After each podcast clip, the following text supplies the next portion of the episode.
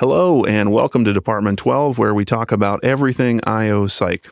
I'm your host, Dr. Ben Butina, and about a year ago, I talked to Dr. Mike Urick about a book series he's editing called Exploring Effective Leadership Practices Through Popular Culture. In that interview, we talked about the first book in the series, written by Mike himself, on leadership practices in Star Wars. We also talked about why using popular culture to illustrate leadership practices is a good idea. So I won't be recovering that ground again here. Today, we're going to focus on a new book in this series, this one focused on the Marvel Cinematic Universe. And I'm speaking with the book's co-authors and returning guests here on the show, Dr. Gordon Schmidt and Dr. Sai Islam. Welcome back, guys. Great to be here. Glad to be back. Let's start with you, Gordon. You're an associate professor of organizational leadership at Purdue Fort Wayne, as well as a consultant. Can you tell me about your first memory of Marvel? My first memory of comics, really I got into comics through my dad and started with a lot of the series I liked as a kid. So shows like G.I. Joe and Transformers. Through my dad liked to buy things and sell them for profit at the garage sale, and he bought a big box of comic books that had a bunch of Marvel superheroes. Spider-Man and Avengers were two things that really resonated for me, that box. And that got me out of the toy license books into this huge world of superheroes through Marvel, with Avengers and Spider-Man, which are all in this book that we've written now. So that was kind of the big intro. Like, I've seen some of those things, but that was really where I read them in comic form and said, I like Spider-Man, I like the Avengers, when I was just kind of aware a little bit. Sai Islam is an associate professor of IO psychology at Farmingdale State College, as well as the co-founder and vice president of consulting with Talent Metrics. Sai, same question as Gordon. What got you going with Marvel? So I remember when I was a kid, my parents were trying to get me to read. And at the time, my older brother, he really loved comic books, and he had a huge box of comics. And I think my parents and my brother thought, well, maybe he'll like comics. And I remember the first comic book that I actually read was The Mighty Thor. I think I want to say number 138, where he fights the Grey Gargoyle. And I thought it was okay. And I started looking through some of the other comics that my brother had, and they were mostly 70s era Avengers comics and Captain America, specifically Captain America and the Falcon. My brother, for some reason, had a ton of Jack Kirby issues, and those really got me hooked. And they also had a lot of Fantastic Four. And so, we talk about Captain America in the book. And the other interesting thing about the book and comics in general is my dad, I think, only knew one piece of psychology when I was younger, and that was positive reinforcement. So if I got good grades, my dad would take me to the comic book store, or when I was really young, there wasn't really a comic book store in the area. You would have to go to a spinner rack at a local convenience store, and he would just be like, all right, you did pick something from the rack. And I just started picking up comic books, and it sort of became a habit, and I really fell in love with the art form. And it's become an art form that I've been reading over the last, 30 years now. My goodness. Let's jump back to Gordon. IO psychology is notorious for having dozens, I don't know, maybe hundreds of definitions and theories about leadership. And given that you're writing a book about leadership, how did you and Sai conceptualize leadership for the purposes of this book? So, I, in teaching in a leadership program, sort of have a well-developed concept of leadership, but I also think it makes sense to keep it simple. But to me, leadership is a process. So we're not just looking at somebody who's got a fancy title, and it's a process of influencing other people to either think or behave in a way differently than they would on their own. So for leaders to matter, they're really influencing really what people do and how they think. And it's not just getting somebody to do something they would have done already. It's having sort of a tangible impact on that person. And it's not just this person's my official boss, so they're influencing me. We all have influence on other people, have an impact on things. And even if you're technically the boss, you should be influenced by your followers often. So that's kind of the perspective we bring, which I think to some degree is empowering, because it's not just when I'm the CEO, I'll be a leader. It's all of us can have impact now and have influence on others. So That's kind of the perspective. Thank you. Back to you, Sai. I know that you and Gordon are both Marvel fans, and the MCU movies are among the most popular movies in the world. Is that why you chose to write this book about Marvel, or is there something about the MCU that makes it well-suited to discuss leadership practices?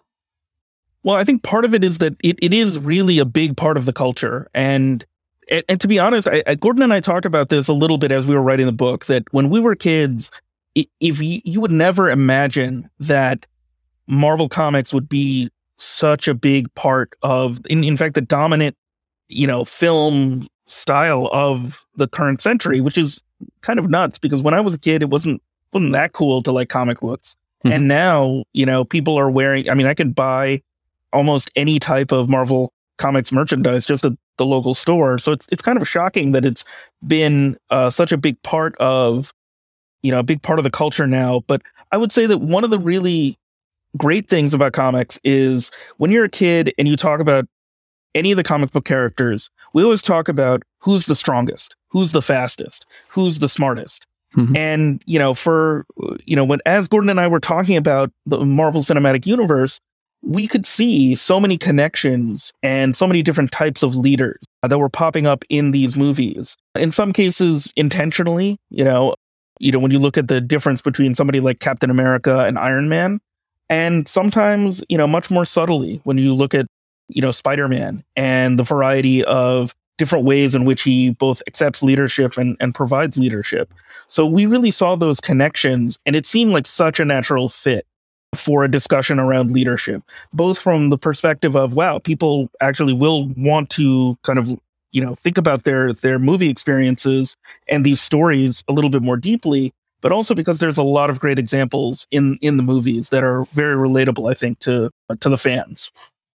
Yeah, and it seems like relative to other comic series or comic companies, that interaction between the protagonists, either formally as part of a team or as part of crossover episodes or crossover issues, I should say, has been kind of part of the Marvel DNA from the start. Is that accurate?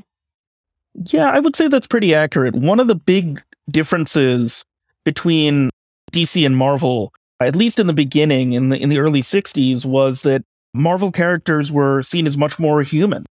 For example, Peter Parker, Spider-Man, he has money problems, right? Mm-hmm. Like, Bruce Wayne, Batman does not really have any money problems. We don't really get to see that part of it. And so there's an element to Marvel where those characters are a little bit more down to earth. That's changed a little bit as the characters from DC have changed as well, but definitely, that's something that we see very much in the Marvel Cinematic Universe, is that they're very character focused. They're focused on decisions and the consequences of those decisions, and that also makes it a great way to think about leadership, because leaders make choices and those choices have consequences. And this gives us a great way to kind of think about leadership in a safe space where we can have these debates about what should somebody have done, to avoid the civil war between Marvel cinematic heroes, or how should they have handled. That's just natural. And especially if you spent an inordinate amount of time on the internet arguing about comic books, as I might have in college, that's definitely par for the course for what comic book fans tend to do. And now I think MCU fans tend to do the same. Yeah. To jump back to what you said that you and Gordon were discussing before the show started, was, the surprise of Marvel being just such a massive part of popular culture. I am in my early 40s now, so for me, childhood was the 80s and the 90s, and especially as you go back to the 80s, there was more of a sense of mainstream culture when you had, three basic broadcast channels. Everybody knew who Johnny Carson was, for example.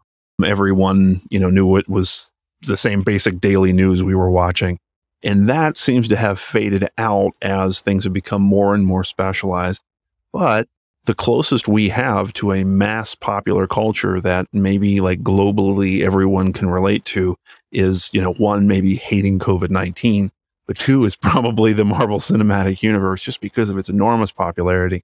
And there's a great alignment here between the popularity of this work and the fact that, to your point, that the content and the themes within that work really lend themselves well to illustrating and discussing leadership practices.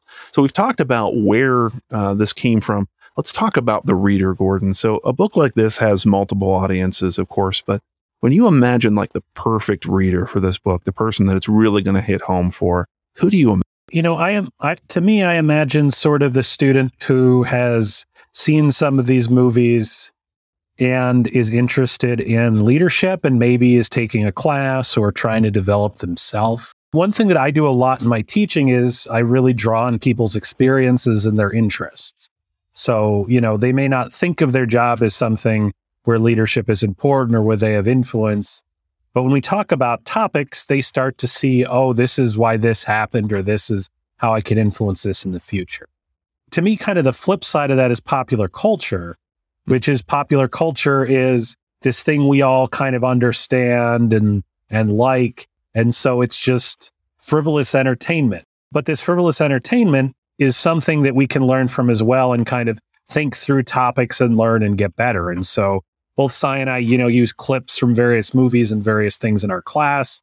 And so these things that maybe weren't thought of for, you're going to learn a valuable lesson, like the PSAs we saw in the 80s and 90s. Rather, it's that fun content is actually something you can learn from. So I think this is definitely a great book for even people that just want to be a better leader and want to learn it in a fun way, engaging way. To me, this book is great for that type of audience. And so it fits really closely to me in the outreach type of ideas Sai and I have written about and try to engage in on our own. This thing where you already like Marvel, it being a leader in your workplace or in your life would help your life.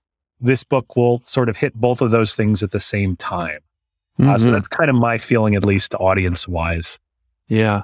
And I'll add that, you know, for listeners of this show, if you're an undergraduate or even a graduate student in IO Psych or a related field, and you're interested in learning more about leadership practices, this is also a fun way for you to learn that as well.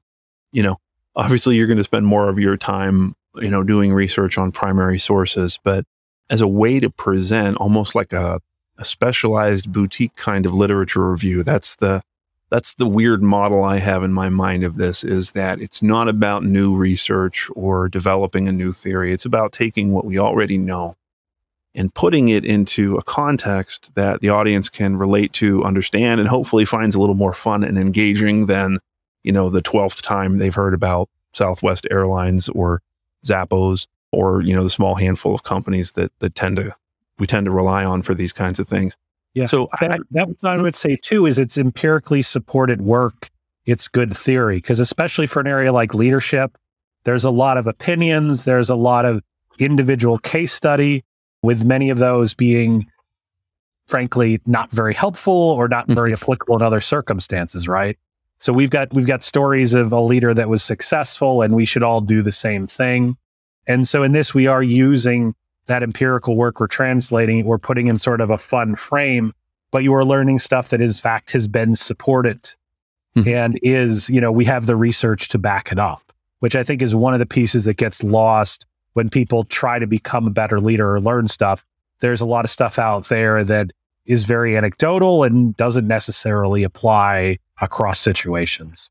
Yeah, that's a great point. And I actually talked about this a little bit with Mike when I interviewed him about the Star Wars book last year. Was, you know, usually when it comes to business books, you have a choice of something that is kind of fun to read, but really lacks that empirical support. Most books that you can get at an airport is the way I describe them, as airport books. Or you get something that is more empirically supported, but usually pretty dry, written by academics for other academics.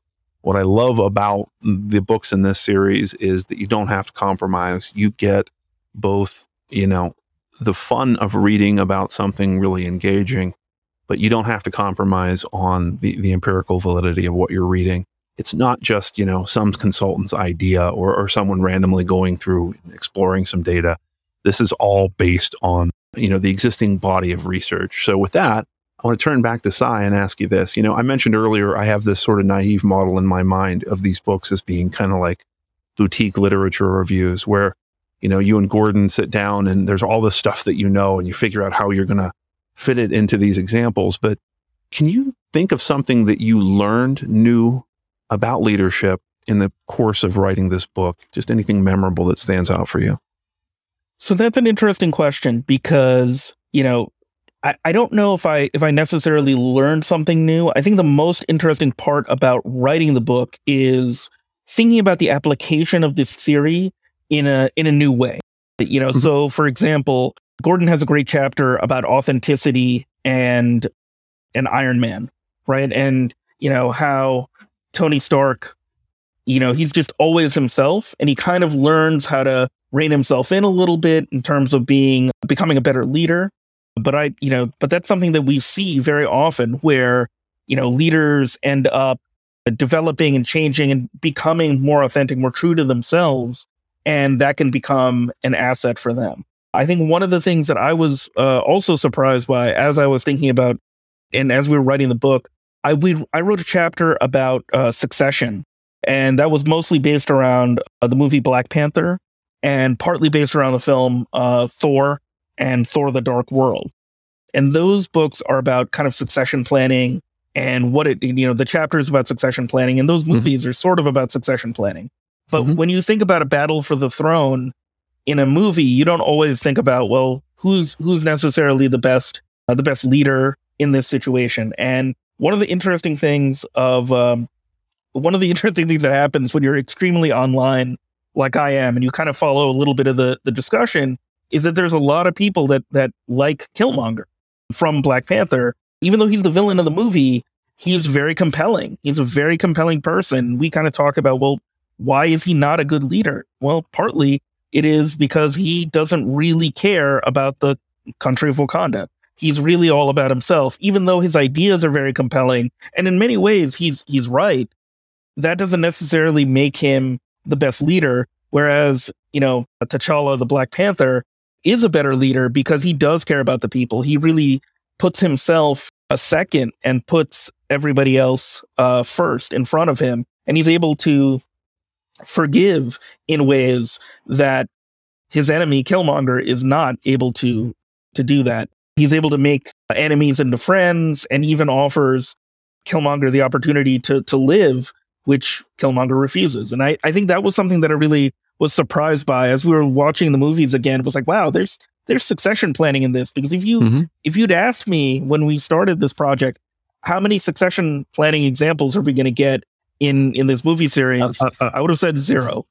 So I think that was really, really interesting about this whole experience, is kind of reframing and taking what we know and really actively applying it to the films. And, you know, my experience of doing that is I think helpful for many fans of the Marvel Cinematic Universe who happen to be IOs, and hopefully it gives them a chance to like really think through, you know, the experience of other people, you know, and they're kind of coming to terms with what these leadership theories mean in real life, you know, in terms of leadership development.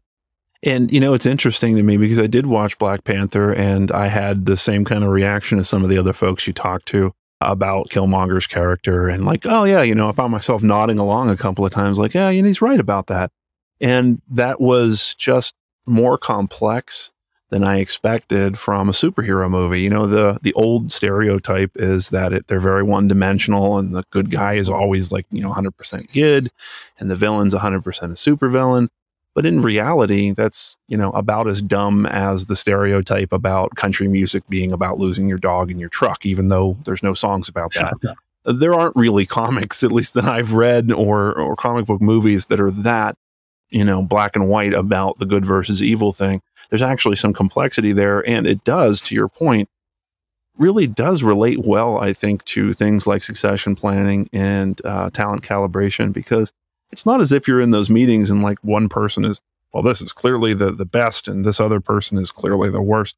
You know, it's a comparative kind of thing. So the complexity of the story told in the movie lends itself really well. Examples of succession planning, which, gosh, you know, I'm sure the filmmakers weren't thinking that. And obviously we weren't thinking that when we first watched it, but it's there, right?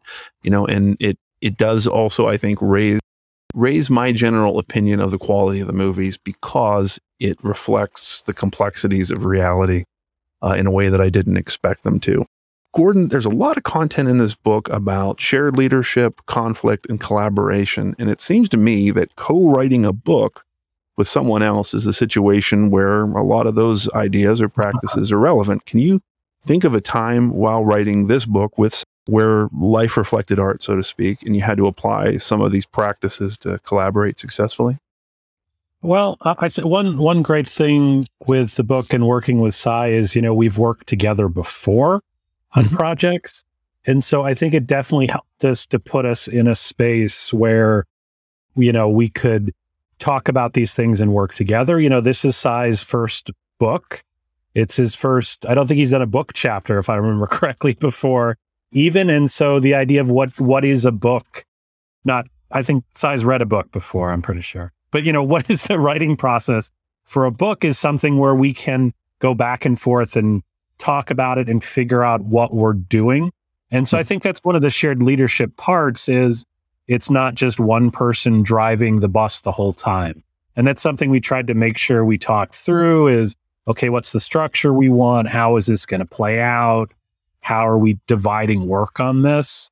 Was something I think was really important in making sure we were on the same page, that we agreed, and that this was sort of the book that we wanted to do. And there's so much translation to this, right? As we submit a relatively short proposal and then they say, get it done, you know, in 10 months or whatever. And then from that really small seed, we've got to make that tree grow up all that way and figure out how we can do that together. And so I think I think that was definitely a great experience in the book is just figuring out how do we work together and what are the different strengths or weaknesses? How do we want to create a process that works? It's a very unique thing. It's not a long book, you know, it's 100-something pages, but it's a lot longer than anything we've written individually before that we've collaborated on.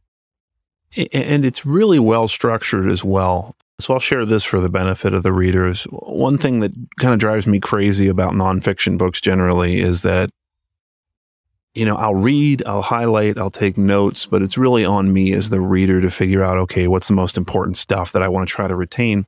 And of course, you're free to do that here, but what Gordon and Sai have done, and I think it's going to be repeated throughout this series, is the first chapter really does lay out, okay, here's what this book is about, here's what it's going to contain, so you know what to expect. And then at the end, the very last chapter is kind of a quick summary of everything that you just learned, if you learned it. And so, you know, I've read the book, I really enjoyed it, and I now know that I can go to that last chapter and see a summary of what I've read, and that sort of brings it up in long-term memory. So some of that work was done for me as a reader, so I greatly appreciate that. So yeah, I'll say for that, Ben. You know, Mike Urick with his Star Wars book and his Lord of the Rings book in the series, I read those books. They were a lot of fun, and I loved how he organized them. So when we were writing our book, we both agreed to follow a pretty similar format to him in terms of here's the intro that sets it up, here is the end of chapter lessons. And I think it's a great way, to be that, you know, you read a chapter and at the end you're like, well, hopefully I remember it. With this format, I think it's a genius format that Mike came up with, and we're very happy to say this is the right, you know, we've got our own particular elements and we do it, but that model is what we want to do to make sure people understand. Very good. Sai, what was the last MCU movie, TV show, or comic that you experienced? Like, what's the most recent for you? Most recent is Moon Knight. So I've been watching Moon Knight, you know, during, you know, since it's been coming out, though I did recently rewatch the first Thor movie because my wife was interested in watching the Thor movies. She'd never seen the first one. And so, you know, those are the two things that I think I've seen. And I do pretty regular rewatches of Marvel Cinematic Universe stuff, just trying to get the most out of the Disney Plus membership. You know, I'm shocked to hear that your wife would be interested in watching the Thor movie series, you know, for the same reason I might be interested in watching Black Widow. But my question for you is, when you watch Moon Knight now, Mm-hmm. Are you able to just enjoy it as an entertainment, or is your brain permanently in like, oh yeah, I'm looking for those themes and patterns now?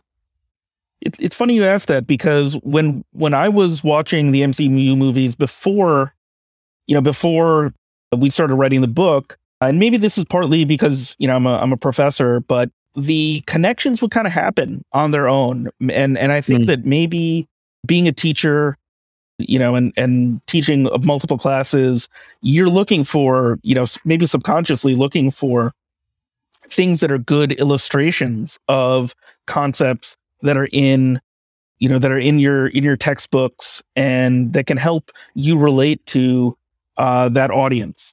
I know that I also use some of these MCU movies and TV shows as reference points in coaching clients. So, in executive coaching or leadership coaching, sometimes if I need an example and I know a client has seen a movie, I'll, let them know like, oh, hey, you remember this movie? This is what happened. Here's how it relates to your particular situation. So I can kind of turn my brain off and enjoy Moon Knight for what it is. But I can also, I think if I ingest enough Marvel Cinematic Universe stuff, eventually I start to draw those connections. Mm-hmm. And it's a very natural process, partly because of that teaching experience. I can imagine you as the Leonardo DiCaprio meme from Once Upon a Time in Hollywood, where he's pointing at the television screen. Oh, there's succession planning. There's leader member exchange. So it sounds like, right. So it sounds like the receptors were live and active even before this book was a germ of an idea. Gordon, what's next for you and Sai? I know you have a long-term sort of working relationship. Are you working on any other books in this series or anything else we should know about? Yes, we do have a second book in this series we're working on, which is Leadership and Avatar: The Last Airbender, which is just a fantastic series.